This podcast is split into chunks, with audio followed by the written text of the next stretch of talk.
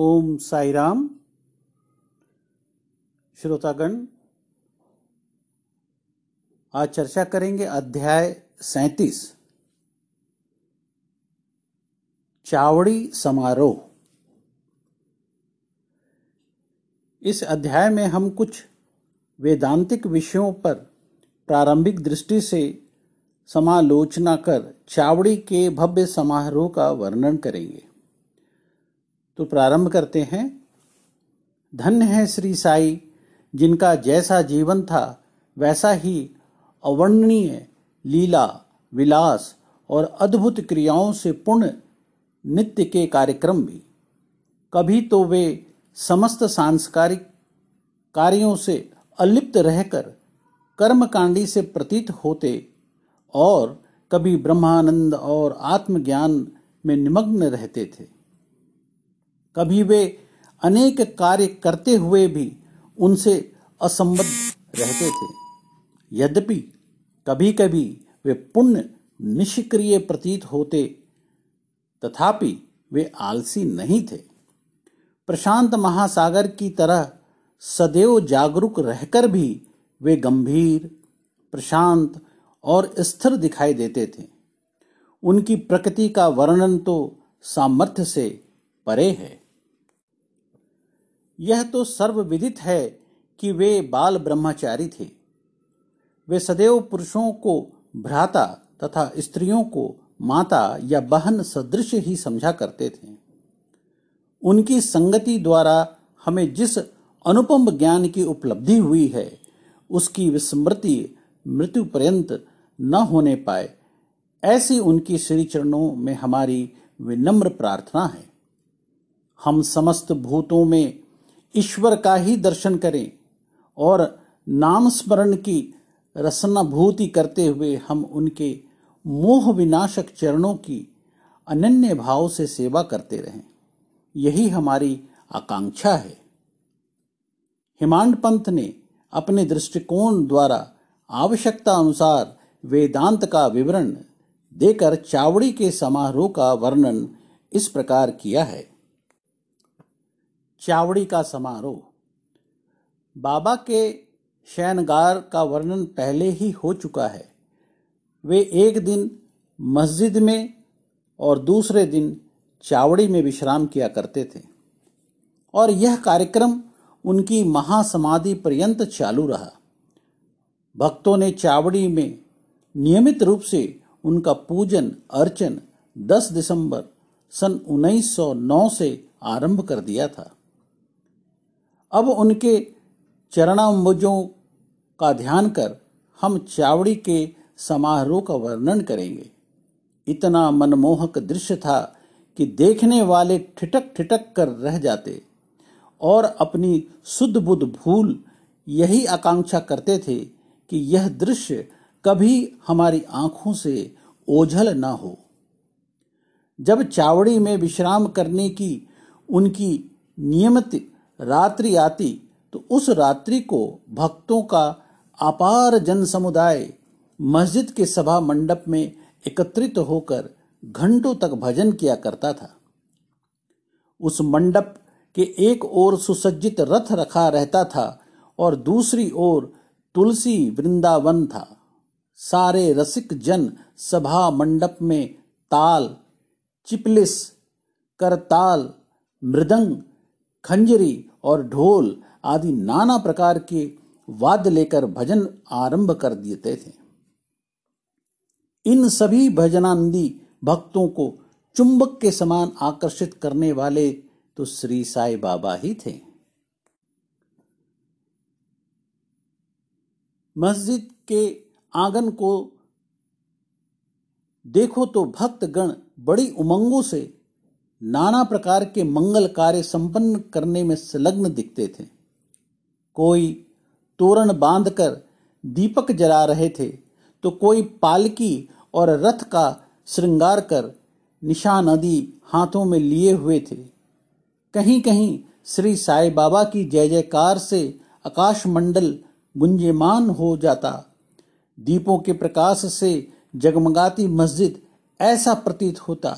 मानो आज मंगलदायिनी दीपावली स्वंग श्रेणी में आकर विराजित हो गई है। मस्जिद के बाहर दृष्टिपात किया तो द्वार पर श्री साई बाबा का पूर्ण सुसज्जित घोड़ा श्याम सुंदर खड़ा था।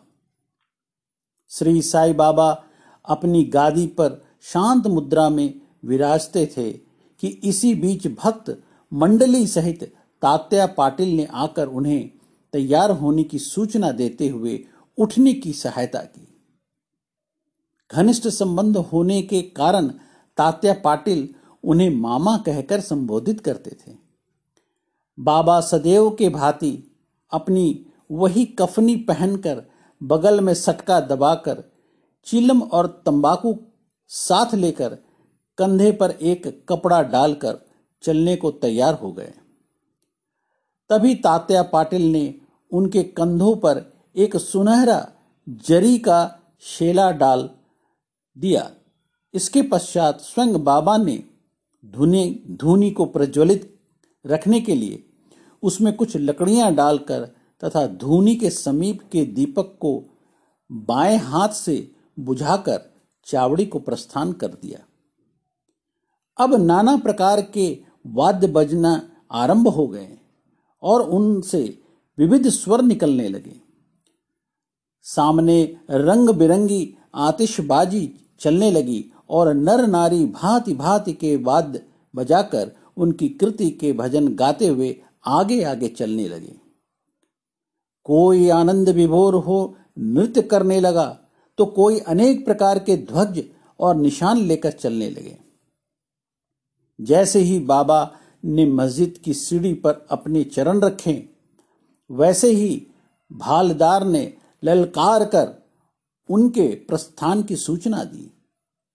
दोनों ओर से लोग चंवर लेकर खड़े हो गए और उन पर पंखा झेलने लगे। फिर पथ पर दूर तक बिछे हुए कपड़ों के ऊपर से समारोह आगे बढ़ने लगा। तात्या पाटिल, उनके बाई तथा महाल सापति दाएँ हाथ पकड़कर तथा बापू साहेब जोग उनके पीछे छत्र लेकर चलने लगे। इनके आगे आगे पूर्ण सुसज्जित अश्व श्याम सुंदर चल रहा था और उसके पीछे भजन मंडली तथा भक्तों का समूह वाद्य की ध्वनि के संग हरि और साई नाम की ध्वनि जिससे आकाश गूंज उठता था, उच्चारित करते हुए चल रहा था। अब समारोह चावड़ी के कोने पर पहुँचा और सारा जन समुदाय अत्यंत आनंदित तथा प्रफुल्लित दिखाई पड़ने लगा। जब कोने पर पहुंचकर बाबा चावड़ी के सामने खड़े हो गए, उस समय उनके मुख मंडल की दिव्य प्रभा बड़ी अनोखी थी।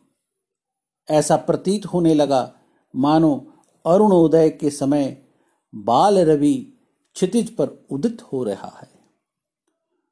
उत्तराभिमुख होकर वे एक ऐसी मुद्रा में खड़े हो गए जैसे कोई किसी के आगमन की प्रतीक्षा कर रहा हो। वाद्य पूर्वत ही बसते रहे और वे अपने दाहिने हाथ थोड़ी देर ऊपर नीचे उठाते रहे। वादक बड़े जोरों से वाद बजाने लगे और इसी समय काका साहेब दीक्षित गुलाल की वर्षा करने लगे। बाबा के मुखमंडल पर रक्तम आभा जगमगाने लगी और सब लोग तृप्त हृदय लेकर उस रस माधुरी का आस्वादन करने लगे। इस मनमोहक दृश्य और अवसर का वर्णन शब्दों में करने में लेखनी असमर्थ है। भाव विभोर होकर भक्त महाल सापति तो नृत्य करने लगे। परंतु बाबा की अभंग एकाग्रता देखकर सब भक्तों को महान आश्चर्य होने लगा। एक हाथ में लालटेन लिए तात्या पाटिल बाबा के बाई ओर और आभूषण लिए महाल सापति दाहिनी ओर चले। देखो तो कैसे सुंदर समारोह की शोभा तथा भक्ति का दर्शन हो रहा है। इस दृश्य की झांकी पाने के लिए ही सहस्त्र नर नारी, क्या अमीर और क्या फकीर, सभी वहाँ एकत्रित थे। अब बाबा मंद मंद गति से आगे बढ़ने लगे और चारों ओर प्रसन्नता का वातावरण दिखाई पड़ने लगा। संपूर्ण वायुमंडल भी खुशी से झूम उठा और इस प्रकार समारोह चावड़ी पहुँचा। अब वैसा दृश्य भविष्य में कोई न देख सकेगा। अब तो केवल उनकी यादें याद करके आँखों के समुख उस मनोरम अतीत की कल्पना से ही अपने हृदय की प्यास शांत करनी पड़ेगी। चावड़ी की सजावट भी अति उत्तम प्रकार से की गई थी। उत्तम चांदनी, शीशे और भांति भांति के हांडी, लालटेन, गैस बत्ती लगे हुए थे। चावड़ी पहुँचने पर तात्या पाटिल आगे बढ़े और आसन बिछाकर तकिए के सहारे उन्होंने बाबा को बैठाया। फिर उनको एक बढ़िया अंग रखा पहनाया और भक्तों ने नाना प्रकार से उनकी पूजा की। उन्हें स्वर्ण मुकुट धारण कराया तथा फूलों और जवाहरों की मालाएँ उनके गले में पहनाई। फिर ललाट पर कस्तूरी का वैष्णव तिलक तथा मध्य में बिंदी लगाकर दीर्घ काल तक उनकी ओर अपलक निहारते रहे। उनके सिर पर कपड़ा बदल दिया गया और उसे ऊपर ही उठाए रहे, क्योंकि सभी शंकित थे कि कहीं वे उसे फेंक न दे। परंतु बाबा तो अंतर्यामी थे और उन्होंने भक्तों को उनकी इच्छा अनुसार ही पूजन करने दिया। इन आभूषणों से सुसज्जित होने के उपरांत तो उनकी शोभा अवर्णनीय है। नाना साहेब निमोड़कर ने एक सुंदर वृत्ताकार छत्र लगाया, जिसके केंद्र में एक छड़ी लगी हुई थी। बापू साहेब जोग ने चांदी की एक सुंदर थाली में पद प्रक्षालना किया और आर्ध देने के पश्चात उत्तम विधि से उनका पूजन अर्चन किया और उनके हाथों में चंदन लगाकर पान का बीड़ा दिया। उन्हें आसन पर बैठाया गया। फिर तात्या पाटिल तथा अन्य सब भक्तगण उनके श्री चरणों पर अपना शीश झुकाकर प्रणाम करने लगे। जब वे तकिए के सहारे बैठ गए, तब भक्तगण दोनों ओर से चंवर और पंखे झलने लगे। श्यामा ने चिलम तैयार कर तात्या पाटिल को दी। उन्होंने एक फूंक लगाकर चिलम प्रज्वलित की और उसे बाबा को पीने को दी। उनके चिलम पी लेने के पश्चात फिर वह भगत महला सापति को तथा बाद में सब भक्तों को दी गई। धन्य है वो निर्जीव चिलम। कितना महान तप है उसका, जिसने कुम्हार द्वारा पहले चक्र पर घुमाने, धूप में सुखाने, फिर अग्नि में तपाने जैसे अनेक संस्कार पाए। तब कहीं उसे बाबा के कर, स्पर्श तथा चुंबन का सौभाग्य प्राप्त हुआ।